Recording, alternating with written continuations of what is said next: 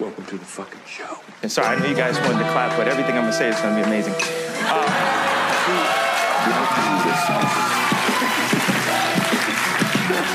How do you pay, man? Uh, if you don't write checks, how do you pay these guys? Straight cash, homie. Mama, there goes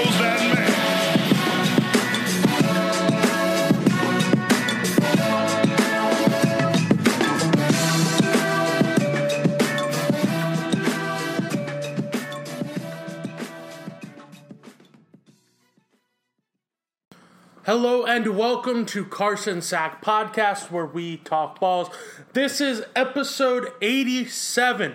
In this episode, we have a mail sack that is going to get us started. It returns after a week off last week. We're going to look back and look ahead at week one and week two of the NFL football season, and then a big week of college football last week transpired. We are now going to go and look ahead at week three in the college football season. This is going to be a loaded Carson Sack episode. I'm glad you're tuning in. Before we get into the mail sack, I do need to remind you like, rate, review, subscribe, all that other good shit, whatever it may be, on iTunes, SoundCloud, and Spotify. Once again, this podcast is now available on Spotify for your listening pleasure. It helps me out a bunch and it helps the stack out a ton. So please do that. It means a whole, whole lot to me. Without further ado, let's get right into it. Here is this week's mail sack.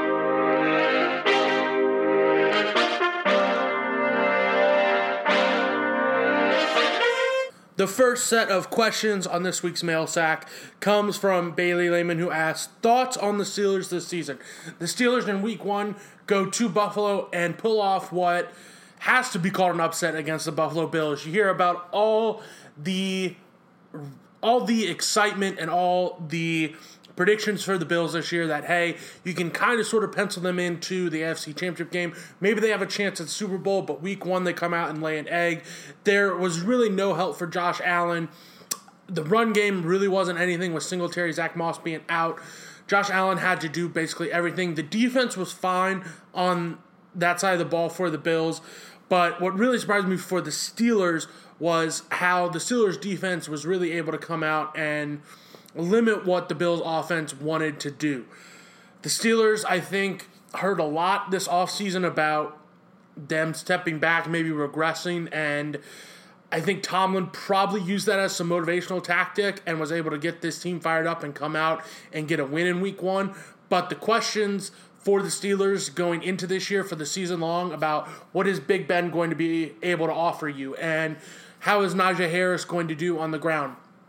Najee got a ton of touches out of the backfield, but wasn't able to really produce. And Big Ben, he has that big touchdown game winning pass to Diontae Johnson. We cannot take that away. But before that, I think he finished the game with around 200 or sub 200 yards. That, uh, on a week to week basis, that's just not going to get it done in the NFL. And I don't care how good your defense is playing, it's just not going to work. I think the Steelers are going to be competitive and be able to win some games this year. Obviously, there's a ton of talent on that team, but if you're going to be competing week in and week out and winning these games and being a factor in the AFC playoff picture, you're going to need better quarterback play. You're going going to need Najee Harris to perform like a first round running back, which he was taken in the first round.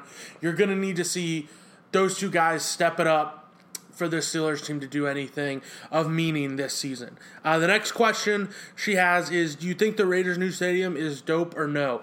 Uh, Steve Aoki was there for the first home game with fans in the Raiders season this year. I thought it was very cool. Mark Davis last year didn't. I, I don't think he went to the first game that was at home for the Raiders, and I'm not sure if he went to any game that was considered a home game for the Raiders because fans weren't allowed last year. And he said, I want the first time I'm going to be here, the first game I'm there, I want the fans to be there, which I I think he did that all season. If he did, hats off to him. I think that's a great little uh, PR move by him.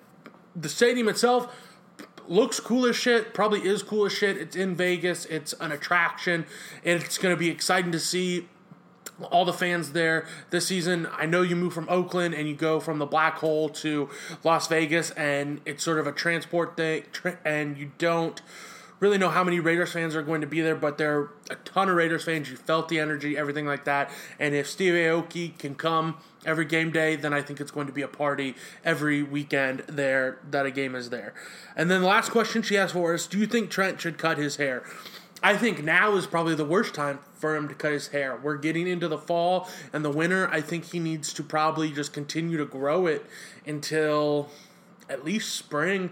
It's it's long right now. I understand that, but let's see how long we can get it. Let's let them have it until like March or April when the spring is happening, and then we'll see how that develops. But I think right now would just be probably the worst time for him to cut it because it's going to be cold and you need that warmth on your head. Uh, thank you for sending those in. Uh, the next set of questions we have comes from Mary Andrews, who asks, "What is the worst sport to watch?" The worst sport to watch for me is tennis. Unless Rafael Nadal is playing, I really do not care. Rafael Nadal is my favorite tennis player um, out of the big three of Nadal, Federer, and Djokovic. And he's been dealing with some issues lately, health wise, that he hasn't been in a lot of the Grand Slams or the tournaments. So there's been really no need for me to watch. And I find it pretty hard for me to get invested without my favorite player playing. Um, I know Serena, when she is there on the women's side, she garners a lot of interest. And I know Djokovic and Federer garner a lot of interest, but I find it very hard for me to find any means to watch or any reason to watch without my favorite player Nadal playing. So that's my answer on that. And then the next question Mary has for me is nachos or soft pretzels. If I am at a sporting event, I will go with a soft pretzel. It's very hard to mess up a soft pretzel, and I do not enjoy the generic nachos. If I'm at a bar, I will 1000% always go nachos. Uh, Tin Roof, some fantastic nachos. Blind Squirrel, good nachos. B Dubs has some decent nachos, if I'm being honest. There's and with the pretzels at the restaurants, they always try and fancy it up with like the logs rather than the actual pretzel. The only place I know that serves like an actual pretzel is World of Beer, and that thing's fucking massive. But they always try and fancy it up with the pretzel logs and the beer cheese and everything like that. And, and I enjoy that. I, I will not lie.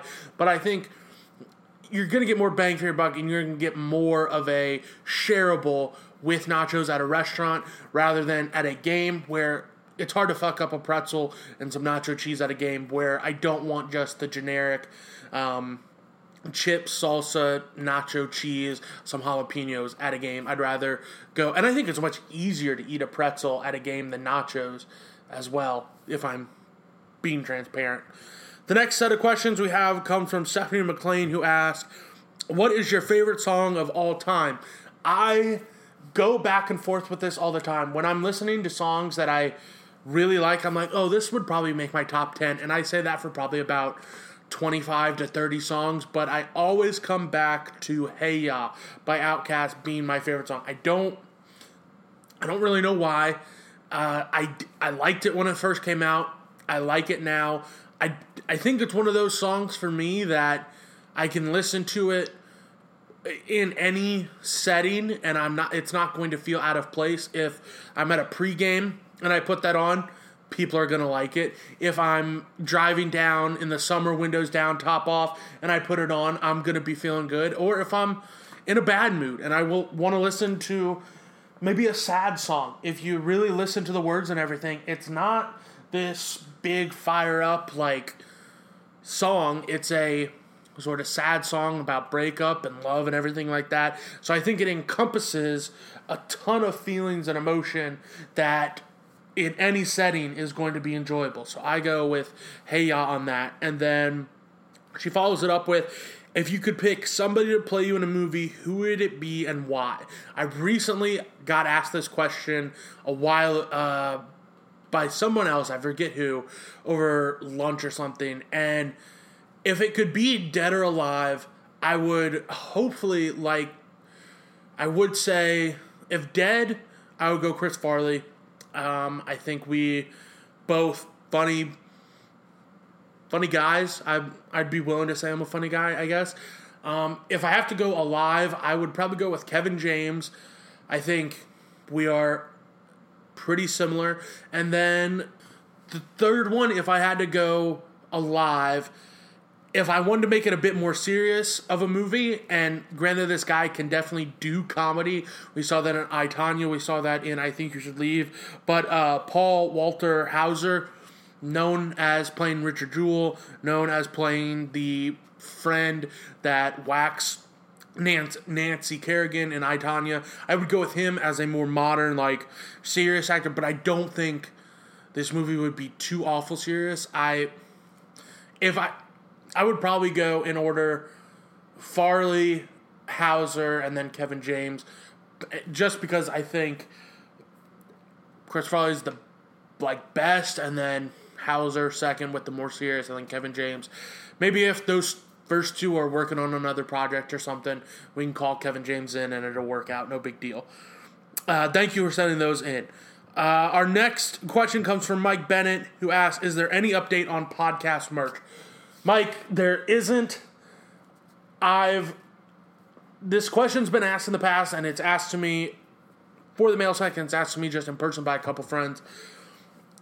Going, I have made one t shirt for Carson Sack, and I enjoyed wearing it. I wear it occasionally and everything like that.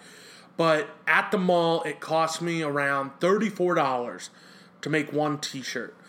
I do not feel comfortable, and I do not think a t shirt with my logo, the podcast logo on the back, is worth 40 bucks for me to break any kind of even or make any type of profit. I don't think it's worth that. If I was going to go and look into things, I would look at maybe stickers or maybe koozies. If there's anybody out there that knows a koozie guy that can make koozies, please let me know. I would venture into that maybe possibly. I don't know how many i would have to make probably a bulk order of like a 100 i don't know how much that would be but i think koozies right now are the most next logical first step before i try and get into like actual clothing or anything like that. Um so there's the update on that. Uh, Mike also goes on to ask about a few other things. Yes, what was the biggest surprise of week one of the NFL? I honestly think it's probably how the Packers came out against the Saints and just totally sucked. Aaron Rodgers having a terrible, terrible game. Nothing for them looked good. And the, the Packers defense was good last year. And they allowed Jameis Winston to throw for five touchdowns. Not what I expected at all also talk about I get the Bills losing to the Steelers in the fashion that they did. Josh Allen not really being able to do much against the Steelers and put up a ton of points. Um, some more surprises. I, I think Mac Jones coming out and doing all right wasn't a big surprise, but I was impressed at least. I sort of surprised. I'm not rooting against Mac Jones. I I want Justin Fields to be the best quarterback out of this draft class. That's not a shock to hear, but I was encouraged and I guess sort of a little surprised how decent Mac Jones looked. And I said that as complimentary, not like decent in a bad way. Um, but I guess those are my three big surprises. Uh, Mike also then asked, "Can you give us an update on the WWE landscape? Who are the champs?" Mike, I'm so glad you asked. Uh, Roman Reigns is the Universal Champion. He has been the Universal Champion now on the SmackDown brand for a little over a year and a half now. He won it last fall, and we're getting to the fall now. Um, he's he has been his moniker, the Big Dog of the WWE. He's lived up to it since returning um, in the COVID times and everything like that last year. Um, on Raw, the WWE Champion that actually just changed hands on Monday night. Big E cashed in his money the money in the bank to beat Bobby Lashley. Big E, um, if wrestling fans any of them listening to this. If not, Big E, a fan favorite, starts out in the New Day um, as a heel, builds up that stable, and they become one of the biggest, most popular groups ever in the WWE and maybe wrestling. Kofi Kingston gets his shot. He wins the WWE Championship a couple WrestleManias ago. Big E and the New Day are not officially split up, but they're on different shows. They're still the New Day, but they're on different shows. Big E goes to SmackDown. Kofi Kingston and Xavier Woods go to Raw. Big E has a bit of a push on his own, wins the IC title, has a few good feuds, and then wins the Money in the Bank. He comes over, cashes in this past Monday, wins, and now two thirds of the New Day have been WWE champions. Uh, great story, a fan favorite and a locker room favorite. Happy for Big E. I know this isn't this isn't WWE related, but um, I implore you and encourage you if if you have a wrestling niche, check out also WWE, but check out AEW on Wednesday nights. Um, been a fan of theirs since they first started a couple a uh, year or two years ago. Got to go to an event of theirs this past Wednesday in Cincinnati. Had a incredible time. Um, it's an alternative, and now it is turning into competition for WWE. That is, it's a good thing. WWE's product is better when there's competition. We saw that back in the late '90s with the Monday Night Wars. Uh, it's a very good time to be a wrestling fan. And Mike, I appreciate you asking and shedding a light onto this. Thank you for asking. And then our last question from Instagram comes from Lily Dooley French, who asked, Are you fucking friends with her? This is in reference to the Jersey Shore Ron and Sammy fight. Um, I'm not going to try and do the accent, I'm just going to put it in here. Are you friends with her? Let me know now. Are you friends with her? Are you? Are you friends with her? If that's what you want to take it as. Look at me. Talk to me. You're playing me out right now. That's not cool. You played me out tonight, Sam. Are you friends with her? Yes or no? Hey, we're going to Ryder's birthday. I don't give a. Are you, Ron? You played me out. Let me know. Let me know right now. I tried to talk before. No, I'm talking to you now. Are you friends with her or no? Friends with who? Me. Are you friends with her or you? no? Whatever you want. If he's friends with her, I'm out. I'm out of here. And I would just like to make it abundantly clear I am not friends with her. Uh, thank you for that question. Our next question comes from Zach Berger, who asks, What is the best sports video game ever? Personally, for me, it would be some of the Raw vs. SmackDowns. Those were awesome to play if you want to count those as video games. Uh, in the sports category, Madden back in the day was always very fun. I was never super big into like MLB baseball games. Um, I know that NFL 2K5 or 6 with Tio on the cover is thought to be great. I had that game and I played it. I don't remember it all awful that much. Another big one that I was a fan of was the NCAA Basketball 10 with Blake Griffin on the cover. Um, I, I was a fan of that, but became more of a fan once we learned that nobody was going to be able to play basketball games uh, in college after 2010. So those would be that. And then our last question we have two more, excuse me. Who is winning Champions League this year? That question comes from Polly Marino. You look at this year's Champions League, your eyes immediately, I think, have to go to PSG. You have Messi, you have Mbappe, you have Neymar, three of the top players in the world all on one team. Chelsea coming off winning it last year. There's going to be a huge target on their back, but I think they have a team that's built with a defensive mindset and an intensity focused on defense that could help them uh, make a run to repeating. That doesn't happen that often in Champions League, but it is a possibility. Um, some other teams to keep in mind you have to look at um, Atletico Madrid. They have a pretty good team with a bunch of different players a, a good mentality and the same manager to give them continuity, that's going to go a long way. Um, it's not impossible for them, but I think it is um, kind of hoping. And then you can also look at Manchester City. Uh, they continue to be one of the best clubs in Europe um, season after season.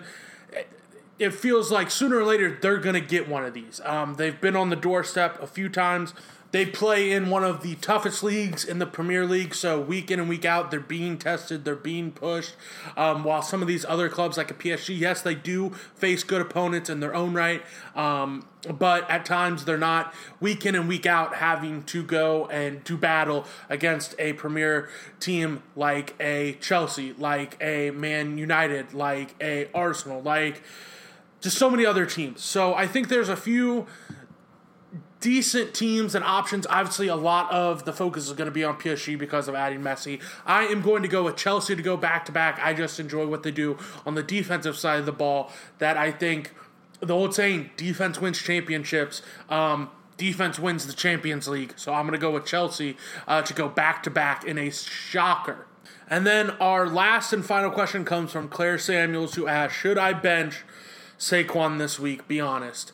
Um, it is maddening listening to some of the overreactions that you and your fellow players in your fantasy league make.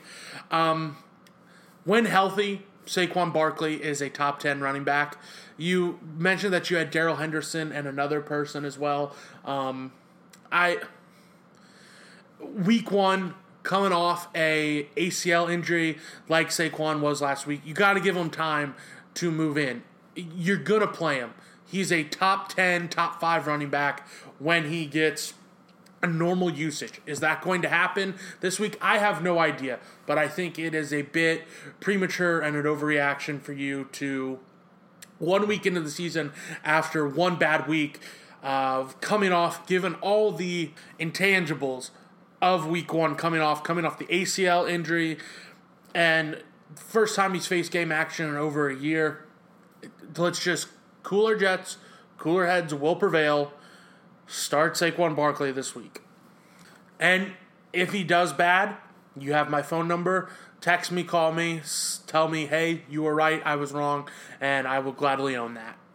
That is going to do it for the mail sack this week. Once again, thank all the listeners and friends for sending questions in. Keep your eyes peeled on Instagram and Snapchat early next week for your chance to send in questions. This segment is not possible without you. Now, let's get to some NFL.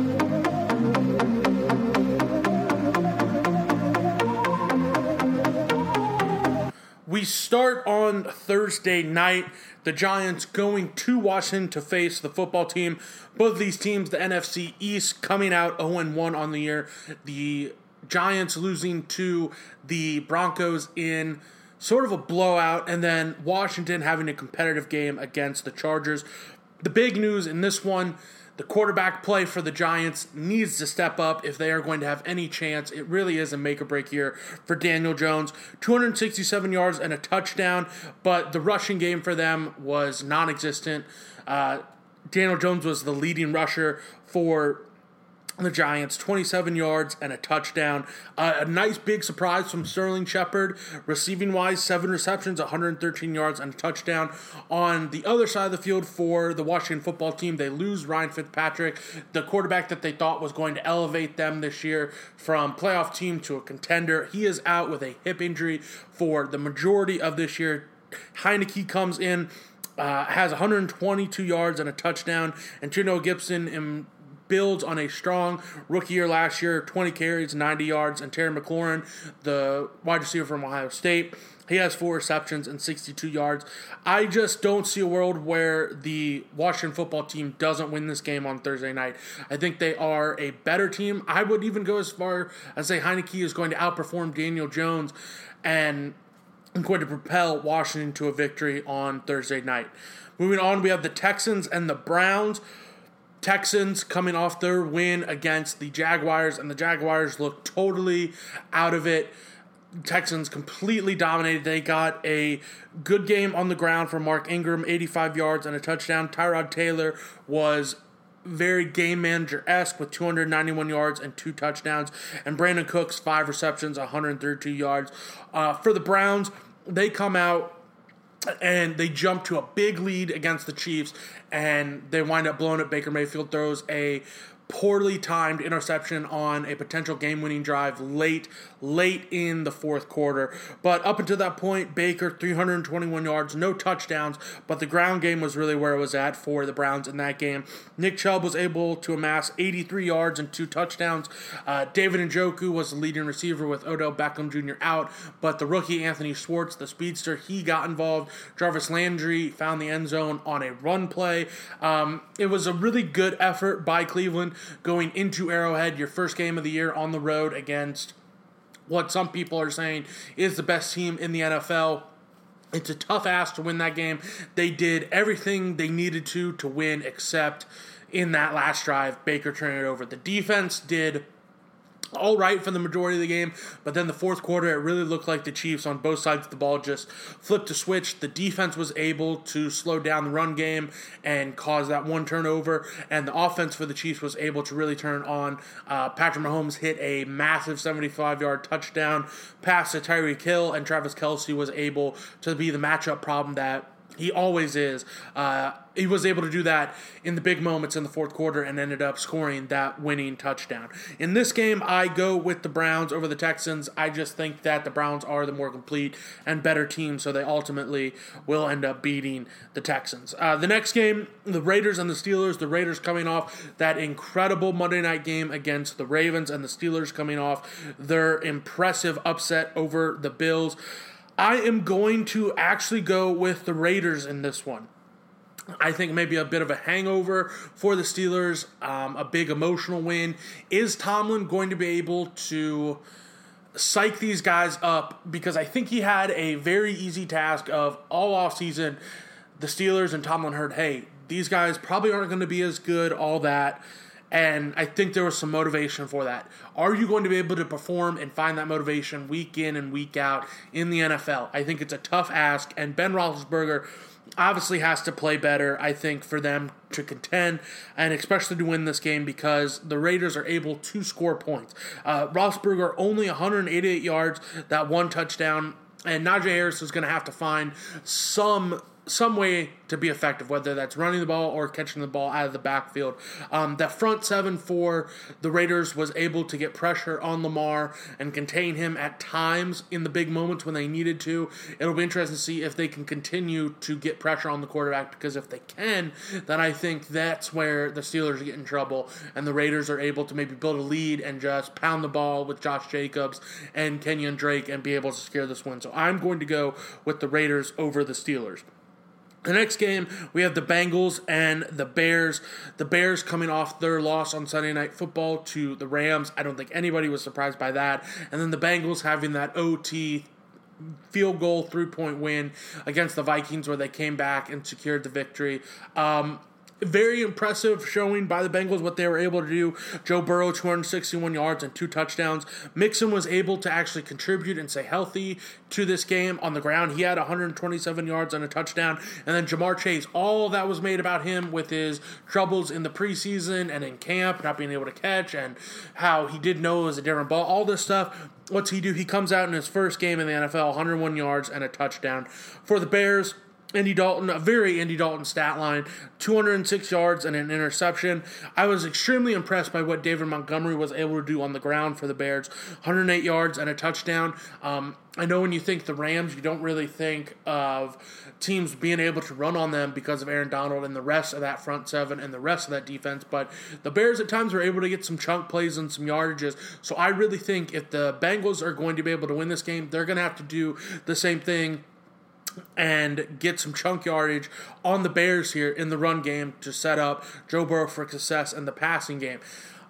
Obviously, I think the Bears have the better defense, but I think that the Bengals have a defense that Andy Dalton is not going to be able to shred up by any means. So I'm going to go with the Bengals over the Bears in this one. That is a sack pick.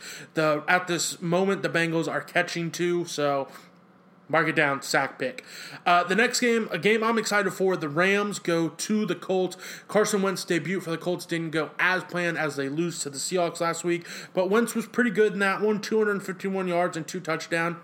Uh, the Seahawks were able to bottle up Jonathan Taylor, he only had 56 yards, but he was also leading receiver for the Colts with 60 receiving yards. So he had himself a pretty decent day.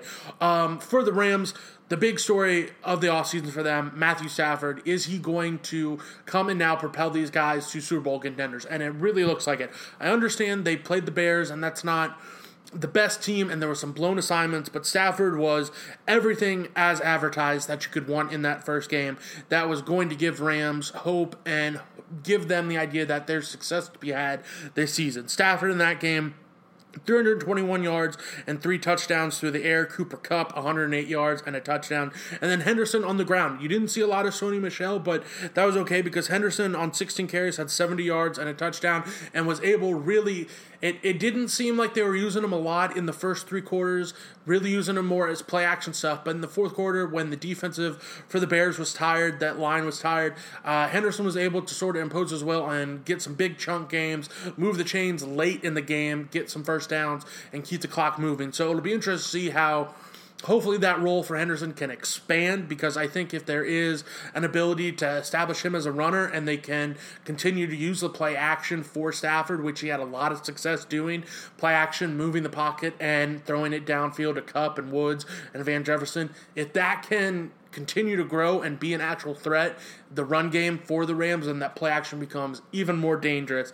And obviously, you have the defense for the Rams, which was extremely good, uh, with Jalen Ramsey and Aaron Donald and a lot of other pieces. Uh, the Rams are favored in this one by three and a half. I am going to go. Just to be contrarian, I'll go with the Colts to beat the Rams in this one in a tough, hard fought game. The next game on the NFL slate, we have the Bills going to the Dolphins. Dolphins were able to pull out a tough tough victory against the Patriots in Foxborough in week one. The Bills losing again that upset to the Steelers. I think the Bills go down there piss off and get the victory against Tua and the Dolphins. I think Tua, you look back at the end of last year and the game that they had against the Bills, and I understand a whole year off. He could probably got better a little bit, so and so, but the Bills were able to t- cause a ton of turnovers. I don't know if they caused as many, but I think that the Bills sort of had a wake up call in that week one, and I think they come out and they win this game against the Dolphins. Next game, we have the Patriots and the Jets. Mac Jones in his rookie debut looked totally fine, 281 yards and a touchdown. Zach Wilson in his rookie debut for the Jets looked pretty good, honestly. 258 yards, two touchdowns, an interception. The run game was practically non existent for the Jets. That's going to probably be one of their Achilles heels for this entire year. Uh, Tevin Coleman, he was their leading rusher with nine yards, and uh, excuse me, nine carries for 24 yards. Uh, the rushing attack for the Patriots 100 yards by Damien Harris. And then the leading receiver, Nelson Agholor, a guy they signed in this offseason, the leading receiver, 72 yards a touchdown on five catches. Um, I'm going to go with the Patriot the, Patriots in this one. Uh, it just seems sort of like a foregone conclusion that that is going to be what happens. Our next game, the 49ers and the Eagles. The 49ers getting a, a in the box score, it's going to look closer than what it actually was, but a pretty decisive victory against the Lions in week one, and then the Eagles getting a big boost in week one by beating the Falcons. Uh, you look at what Jalen Hurts was able to do 264 yards and three touchdowns. I could not be happier. Um, I got a question a couple weeks ago about, not a question, excuse me. I just went off basically about the attitude and not not really embracing Jalen Hurts as their starting quarterback. And I get it's against the Falcons, who aren't this defensively prowess team or anything like that, but Jalen Hurts balled out, and I love to see it. I hope it continues. You're going to get a much tougher test week two with what the 49ers are going to have on the defensive side of the ball. I will actually take the 49ers in this one to win this game. Jimmy Garoppolo had 314 yards and a touchdown. They lose. The 49ers do. Mostert their starting running back. It'll be interesting to see how Shanahan is able to rotate bodies in and out. He's done that in years past. It'll be interesting to see if the rookie Trey Sermon, who they drafted and were high on in camp, what he his production is going to look like. Because Mitchell, the running back that came in, he had 104 yards and a touchdown on 19 carries, so he was pretty good. Deebo Samuel was the offensive star for the 49ers, 180, 189 yards and a touchdown. Um, if he can c- continue to progress and Aiyuk can come along um, and Garoppolo can continue to facilitate and getting them the ball, then I like the 49ers' chances a lot this year. So I'm going to take the 49ers over the Eagles. Next game, we have an NFC South matchup between the Saints and the Panthers. The Saints, as I had mentioned earlier, with Jameis Winston, five touchdowns. Alvin Kamara, 20 carries, 83 yards. That defense forcing a couple turnovers against the Packers. It was a beatdown the Saints gave to the Packers. Was not expecting that at all. It'll be interesting to see if they can continue to do that. For the Panthers, Sam Darnold, his debut, pretty Sam Darnoldish numbers, but no turnovers and a victory. Darnold didn't get a ton of those in New York, but 279 yards and a touchdown. McCaffrey did McCaffrey things 98 yards on the ground, 89 yards receiving. I'm going to take the Saints in this one. I think their defense is just going to be able to get after Darnold a little bit and maybe cause some more turnovers, so I'm going to go with the Saints. The next game we have the Broncos and the Jaguars. I think this game is basically a foregone conclusion already. It is another sack pick for me. I'm going with the Broncos to win this game. Uh, the spread is minus six. I think the Jaguars, I mentioned a little bit last week, I think Urban's in over his head, and I think we saw that in week one. Uh, Trevor Lawrence, in his rookie debut, 322 yards and three touchdowns, three interceptions, though. They were down most of the game, so he was throwing the ball a lot. Uh, Carlos Hyde was your leading rusher. That shouldn't fucking happen. James Robinson, in his second year this year, had a thousand yards last year. He's the clear cut number one. I understand things broke differently, but you got to find a way for him to be involved. Uh, for the Broncos, Teddy Bridgewater, 264 yards and two touchdowns, just a typical Terry touchdown. Teddy Bridgewater, excuse, I said Terry touchdown. Excuse me, Teddy touchdown. Teddy Bridgewater sat line there. Uh, Melvin Gordon provided some spark on the ground, 101 yards and a touchdown. The Broncos do lose Jerry Jeudy to an ankle injury for a good amount of the season, but they do have talent there with KJ Hamler, Noah Fant, um, what's it, Courtland Sutton as well. There's talent that Teddy's still going to be able to facilitate to, and I think that defense is extremely good. Von Miller looked great uh, coming off of his injury last year to play this year. He looked great in week one, and then with that secondary that they have with Simmons or Simons, however you say it, at safety, and then Surtain getting some more work. Uh, now with the injury to, I believe they had one of their cornerbacks hurt. Um, he Surtain's going to get thrown into the fire, but I think he's ready. Um, I'm going to go with the Broncos to beat the Jaguars. Next game we have the Vikings and the Cardinals. Cardinals came out, and I think they were a big surprise um, early in Week One. They come out Chandler Jones with five sacks, just demolishing that Titans offensive line. Kyler Murray looked like a magician all day, evading sackers and tacklers and throwing downfield. 289 yards and four touchdowns. Run game was sort of non existent, but that was okay for them in week one. Hopkins on the receiving end of two touchdowns from Kyler. I don't think that they're. Uh, the Vikings are going to be able to stop what the Cardinals are doing, so I'm going to take the Cardinals over the Vikings. Next game, we have the Falcons and the Buccaneers. I think this one's pretty simple. I think the Buccaneers end up winning that game after uh, escaping week one against the Cowboys. Speaking of the Cowboys, the Cowboys go to Los Angeles to face the Chargers. I'm going to take the Cowboys in this one. Uh, the Chargers had an extremely tough game against the Washington football team. Justin Herbert looked pretty good, 337 yards, a touchdown. Did have one interception. Um, Austin Ekeler on the ground, 57 yards and a touchdown. Keenan Allen, 100 yards to the air. Dak Prescott, um, that was a big question for the Cowboys this offseason and then in game one. How is he going to perform? He did exquisite 403 yards, three touchdowns. They threw the ball a shit ton. It's gonna, you're gonna need Ezekiel Elliott to step up. Maybe the game flow and the game plan really wasn't. Let's try and run on the Buccaneers defense because their front seven is so good. Let's try and attack that secondary that is the weak point of that defense. Um, and I that game plan worked for all but four seconds of that game where they ended up losing at the end. But um, I'm to take the Cowboys in this one, but we need more than 33 yards on the ground for Ezekiel Elliott. Again, he only had 11 carries. I think maybe they try and get him involved a little bit more, and the Cowboys end up winning this one. Next game, we have the Titans and the Seahawks. The Titans going west to Seattle. I'm I'm going to go with the Seahawks. I think the Titans are maybe going to feel the ramifications, be a little shell shock of that loss in week one to the Cardinals.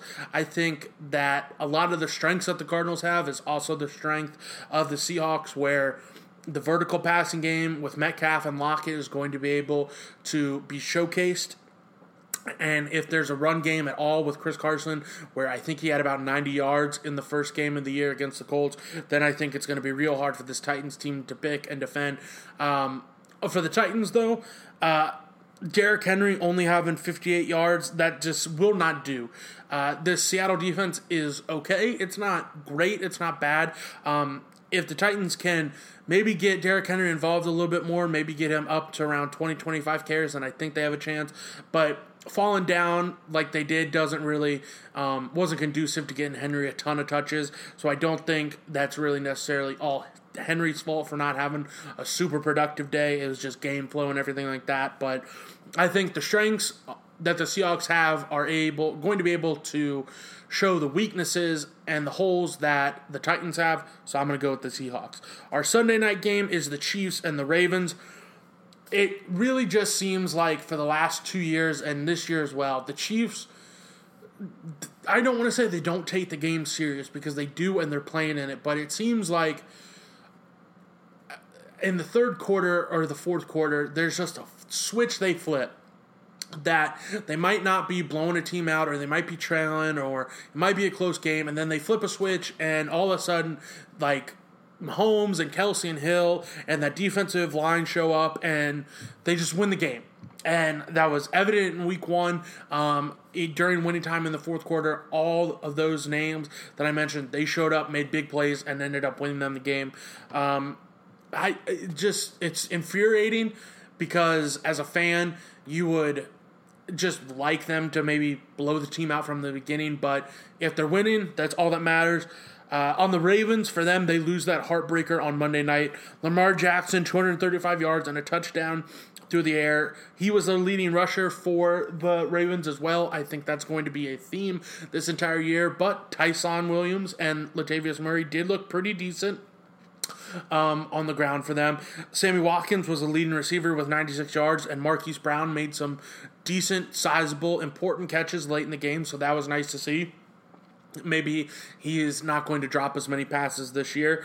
Uh, the defense for the Ravens, I was surprised, got ate up a little bit uh, by the passing by Derek Carr and everything. Not something I expected.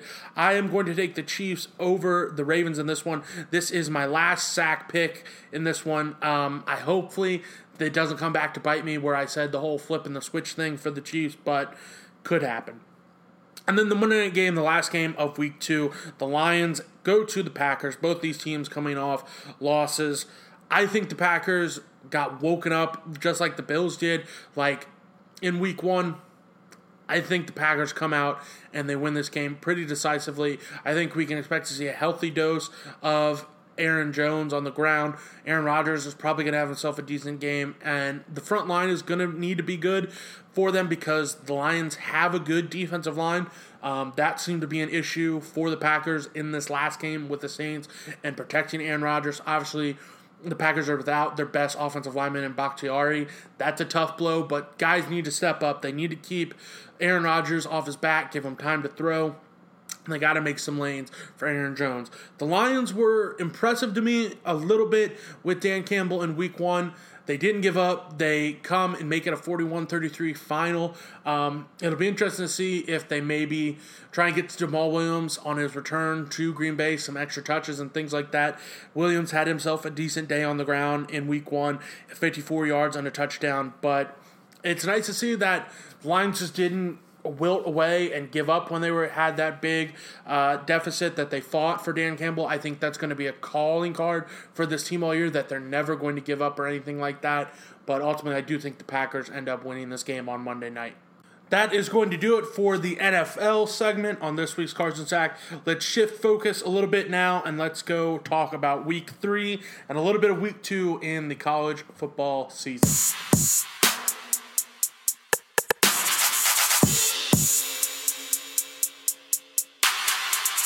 The first game I want to talk about for the college football week three is the Friday night game. UCF coming to Louisville. Louisville, Malik Cunningham on the year, 469 yards and two touchdowns. Louisville was able to beat EKU 30 to 3. There was a lot of turnovers that the Louisville Cardinals defense was able to force. Uh, UCF comes into this game, Gus Malzahn, his third game on the year, uh, with Gabriel, the quarterback there, who some people had some aspirations for him to be the Heisman uh, winner, a Heisman sleeper. He on the year, 630 yards, six touchdowns, and two interceptions. Uh, Bowser, the running back UCF, has been extremely impressive through two games, 231 yards and five touchdowns. I really think UCF is going to win this game. I'm not trying to start this off on a negative note for Cardinals fans, but I just think UCF is the better and better team, and I think Bowser is going to have a big game on the ground for them. We look, we keep it in state. We look at Chattanooga and UK. Kentucky coming off a good win against Missouri. They won the game that I thought it was important for Kentucky to win that game because it was a game that they should have won. And in past years, there's been those type of games where Kentucky is the favorite and they should win that game. And in the fourth quarter, they find a way to lose that game. And Levis and Rodriguez, despite Rodriguez's fumbles, Levis and Stoops and Rodriguez at the end we're not going to let Kentucky lose that game, and they're able to win. Kentucky beats Chattanooga, I think. Um, just to look at some numbers for Levis so far this year 546 yards and five touchdowns, two interceptions, and then Rodriguez on the ground, 331 yards and four touchdowns. So big games for him. Um, the next game, Tulsa at Ohio State. Ohio State coming off that embarrassing loss to Oregon where that defense looked totally lost. A brief little snippet as an Ohio State fan. Ohio State's in a real tough position with the defense coordinator in Kerry Coombs. You don't fire him midseason. You make adjustments. You make you have to make it work somehow. They're going to be without their starting safety Josh Proctor. That's a tough loss. You, you got. I feel like for recruiting purposes, you have to keep Coombs on somehow on the staff because is he is an elite recruiter defensive wise. You keep him on the staff. You don't fire him in midseason. That's a recipe for disaster. Maybe you get some play calling uh, duties turned over to Larry Johnson at, at Washington. Maybe I don't know. At times, the linebacking play in that Oregon game was the problem. And I don't know whether that's schematic stuff or if that has to do with just how they're playing and what they have there on the defense side of the ball at linebacker. But maybe you turn the dude the call, play calling dudes over to Washington or Larry Johnson or something like that um, in the middle of the season. But you have to keep. I think you have to keep Coombs on through this year, and I think you keep him on the staff somehow, and you address the defensive coordinator position in the offseason. Hopefully, they can score again like they did with Hafley. Maybe get somebody from the NFL that isn't super known and is a defensive minded coach, and you can bring him in and have the same success Hafley did, and that can propel him to a career on his own. Hopefully, he stays a little bit longer than what Hafley did, um, but so be it. Uh, this Tulsa team is they're decent. I know the record's 0 2. They had some hype preseason. I think Ohio State's going to be able to win this game. Um, I think Tulsa will probably be able to score a little bit on this because I think they are going. Ohio State is going to be implementing so many defensive changes this week and rotations and players and schemes and things like that. Um, but maybe that's a good thing maybe that Tulsa will just sort of maybe not have as much tape on the new ideas that they're going to be doing, that they're going to be totally surprised, and Tulsa's coaches are going to have to change mid game, and maybe that like is conducive to Ohio State and maybe keeping them to sub 20. Um, I consider anything sub 21 for Ohio State defense right now a win, uh, just with the state that that defense is in. But I do ultimately think that Ohio State does beat Tulsa looking down the line at the slate of the games, there's not a ton of big matchups. A game I'm interested in seeing is Cincinnati, six in the country, 2 0 on the year, going to Indiana. Um, a big non conference game for Cincinnati, not the biggest non conference game they have this year. That comes up a little bit later on with Notre Dame. It'll be interesting to see how they're able to defend uh, Fryfogle and Penix. Penix on the year, three interceptions to two touchdowns. That's just not going to work. Um, I expect Cincinnati to win this game, but I think it will be a close fought game. You look at Cincinnati, their defense is very good. Ridder has looked very good so far this year 500, and 36 y- 38 yards and six touchdowns. And then Ford the running back for Cincinnati already with four touchdowns. Um, I expect Cincinnati to win this game but I think it will be a closer game than what people are expecting. Then you look at Virginia Tech going to West Virginia. West Virginia is favored in this one uh, Burmeister for the Virginia Tech Hokies, two touchdowns and interception on the year. Going to need, and he's the leading team in rushing. Going to need to see somebody besides him step up for Virginia Tech to have success in this game. Um, Doge, Diage, however you say it, the West Virginia quarterback, four touchdowns on the year and four touchdowns for Brown, the running back for West Virginia. That's a game to keep an eye on. I I'll go West Virginia. They had a tough opening game against North Carolina, then Middle Tennessee State. Tough, good team. Um, I think maybe those first two games are going to wear on them a little bit. I'll go with West Virginia over Virginia Tech. A game I'm interested in is Michigan State and Miami. Uh, Michigan State retooling there under the new coach. How are they going to go and be in a big out of non out of conference uh, matchup in week one? Uh, excuse me, in week three, but how are they going to respond to that? D'Eriq King, 379 yards and a touchdown, two interceptions. Not really uh, coming through for me on the Heisman prediction so far, but I think maybe that this is a game that can get him going and propel him. I'm going to take Miami over Michigan State. We continue on down Purdue and Notre Dame. It'll be interesting to see if Notre Dame in their first two games pretty high scoring. Uh, they had a scare from Toledo last week.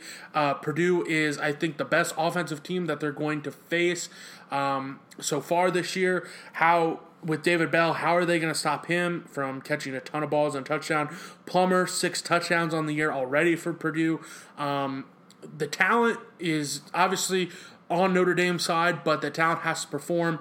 Um, and I think it does help a little bit that it's in at Notre Dame, but it's it's going to be an extremely short drive for Purdue fans. So expect to see, I think, a decent amount of them. Um, I'm gonna, you know what? Yeah, screw it. I'll go with Purdue to upset Notre Dame here.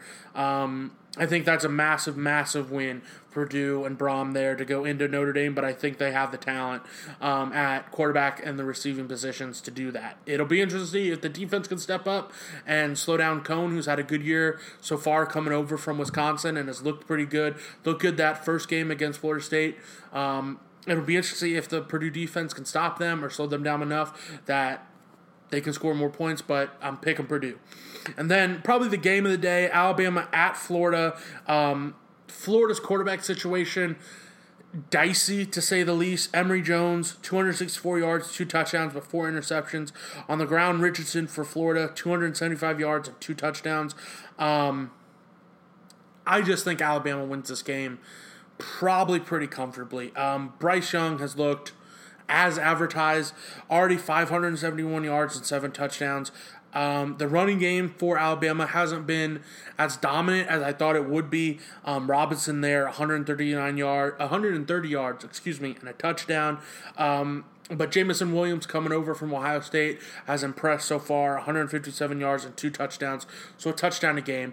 I am, uh, I'm fairly comfortable saying Alabama wins this game pretty comfortably. It's a 14 and a half spread. I'm not I honestly I feel comfortable laying the points there. I just think it's a uh, going to be a long day in Gainesville for the Florida team.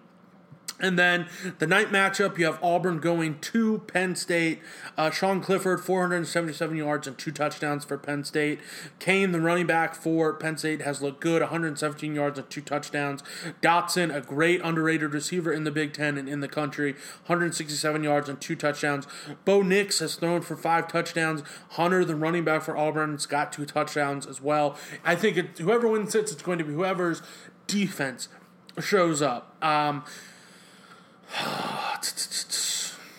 I'm going to go with Penn State in this one. I think Penn State, I, know they're favorited. I know the FPI says they have the chance to win. It, and it's only a five point spread. It sort of still feels like an upset because SEC going to the Big Ten, you associate the SEC probably being better than the Big Ten, but I think Penn State is able to get it done. Um, there with a raucous environment and gets the win against Auburn let's see. Uh, that's it. The, the late games, you have Oklahoma and Boise State. That'll be exciting, but I think Oklahoma State wins that one. Arizona State and BYU. I think BYU gets a win against a Utah team that last week in the Holy War that maybe wasn't as good as everybody expected. Um, I think Arizona State with Daniels there still a quarterback. I love what he does on the ground as well. I'm going to take Arizona State over BYU. And then UCLA has Fresno State. That'll be a tough game. Hopefully, there's not a hangover for UCLA after the first two wins that they had against Hawaii and the big win against LSU, where UCLA just dominated. Hopefully, there's not because I enjoy UCLA and Dorian Thompson Robinson. I go back listen to the first uh, episode I did of this season. I've been on them. I'm going to hopefully go with UCLA in this one to beat Fresno State. That is going to do it for episode 87 of Carson Sack Podcast. I once again thank you for tuning in and listening. Like, rate, review, subscribe, all of that good shit on iTunes, SoundCloud, Spotify, or wherever you may be getting this podcast. I hope you enjoyed it. Thank you for listening. It means a whole lot to me cannot begin to thank you enough. We are approaching 20,000 listens across all episodes. That means a whole lot to me. I hopefully we can get over that before the 100th episode mark that we are inching and creeping towards. Only 13 more episodes before that 100th episode. I could not imagine doing that a couple years ago when I started this. But before we get on the soapbox and start thank you, we need to get to that first.